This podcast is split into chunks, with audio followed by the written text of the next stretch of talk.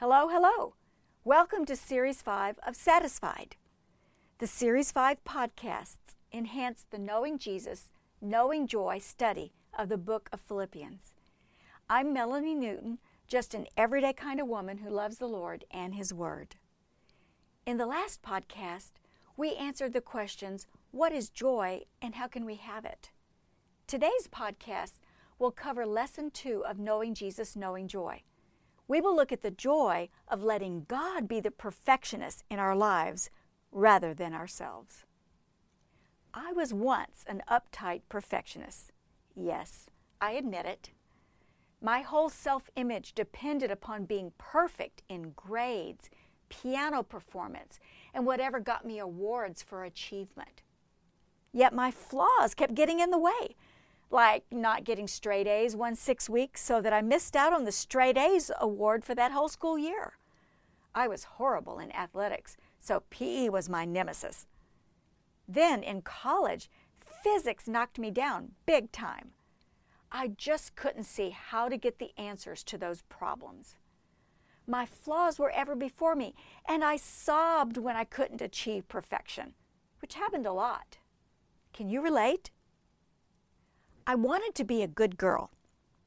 I thought that if I played the part of being cheerful and following all the rules at home and school, everyone would consider me good. And if I were good enough, not only would my parents love me, but even God would love me and be pleased with me. Sounded like a great strategy. One problem, though, a really big problem, I couldn't keep that goodness up all the time. No one can be good enough on her own to please God 100% of the time, from birth to grave, in order to earn His love and acceptance. The Bible teaches that truth. The last part of Romans chapter 3, verse 12 says this There is no one who does good, not even one. Now that's from God's perspective. No one. My self image was tied to a losing cause. But God is the ultimate perfectionist. He determines what he considers good, not me, not you. None of our little checklists measure up. God knows how we get stuck in our woefully insufficient attempts to measure up to His standards of goodness or change them to what we set up as our own. Oh, we can look good on the outside in front of people. That role playing is described so well in 2 Timothy chapter 3 verse 5 as having a form of godliness, but denying its power. That's looking good on the outside, but with self centered hearts rather than God dependent ones. When we're intellectually honest with ourselves, we recognize this to be true. But there's good news for all of us who think we can be good enough on our own to please God and earn His love and acceptance. Here's the good news give it up. Yep, Stop it. The only human who was ever good enough for God was his son Jesus. And when Jesus entered my life as a young woman, he showed me a new way to look at myself through what he did for me on the cross. When my eyes stopped looking at me and my flaws and started looking at him and my value in his sight, that burden of performance and perfectionism just rolled off my shoulders. It was the greatest relief I ever felt. And perfectionism has never controlled my life since then, although that tendency to evaluate myself and what I do with critical eyes remains latent in my personality. You know what I'm talking about, don't you?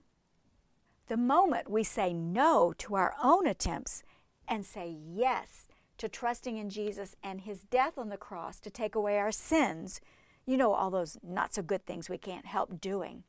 At that moment, God clothes us with Jesus and His goodness. My confidence is this now.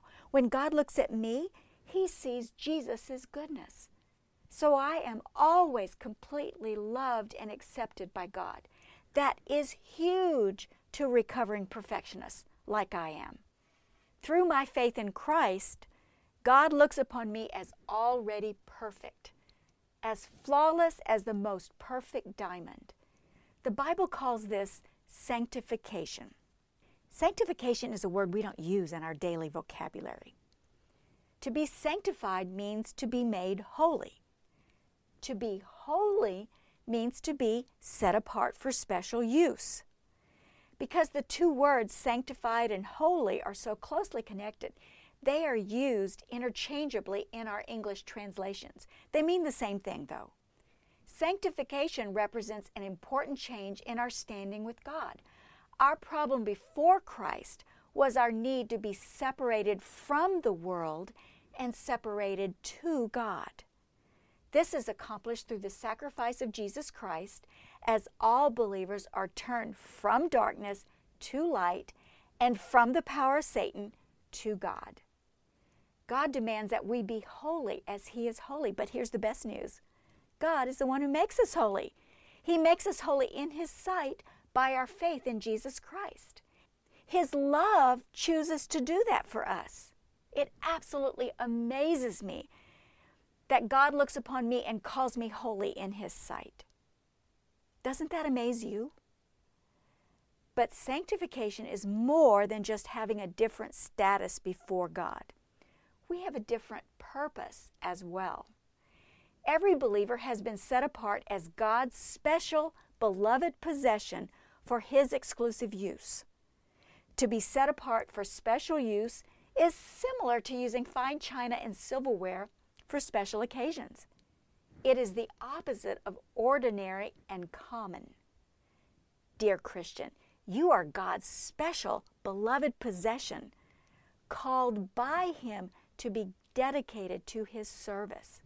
You have a valuable purpose. How sweet is that? And God declares you His saint. Look at Philippians chapter 1 verse 1. Paul addressed his letter to all the saints in Christ Jesus who are at Philippi. Some translations say holy ones or holy people, but it means the same thing. All of those are translating a derivative of the Greek word hagios, meaning set apart from sin. All believers are called saints based on their faith in Jesus Christ. You, as a saint, are identified by position, what God declares to be true about you. Every believer is one of God's saints, totally loved and accepted by Him. That is part of your new identity. You are considered a saint of God by His declaration, not because of your behavior. Some influential Christians have been titled saint through the years as an honor for their service to God. This in no way negates the truth that every believer is a saint in God's eyes. Believers are made holy by Christ's death on the cross in their relational status before God. You have been redeemed, reconciled to God, forgiven, justified, and completely accepted by God because of what Jesus has already done for you on the cross. All of that contributes to God declaring you holy as one of His saints by faith in Jesus Christ.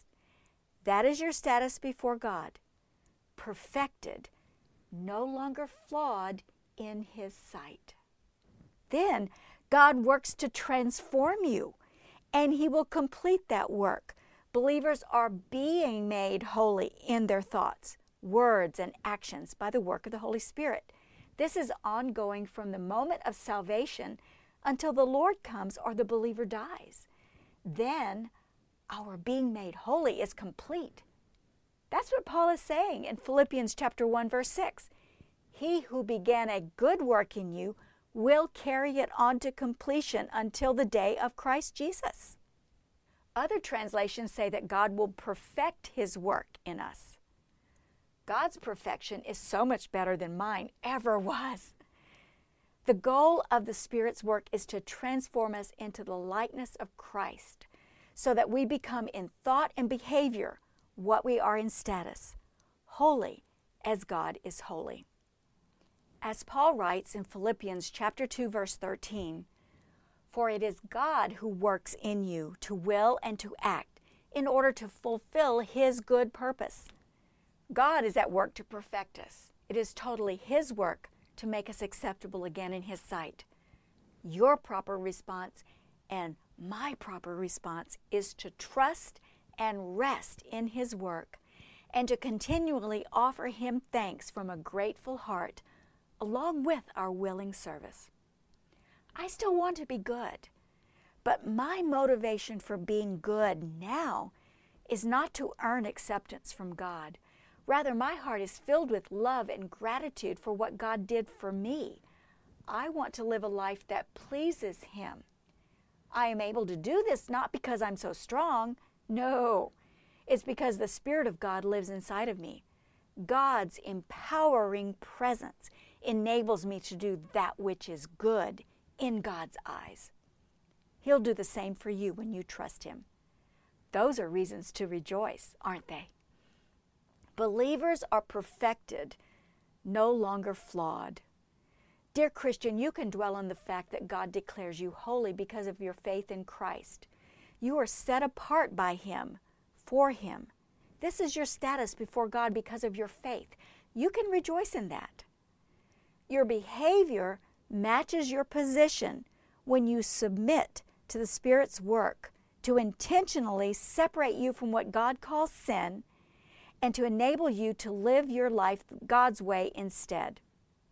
As one of God's saints, commit yourself to being used for His purposes throughout a typical day as you care for your household, work for an employer, interact with people around you, and spend your leisure time. You will know joy. Want to have joy in your life? Let Jesus satisfy your heart with the fullness of His joy. Then live in that joy. Until next time, I'm Melanie Newton, and this is Series 5 of Satisfied.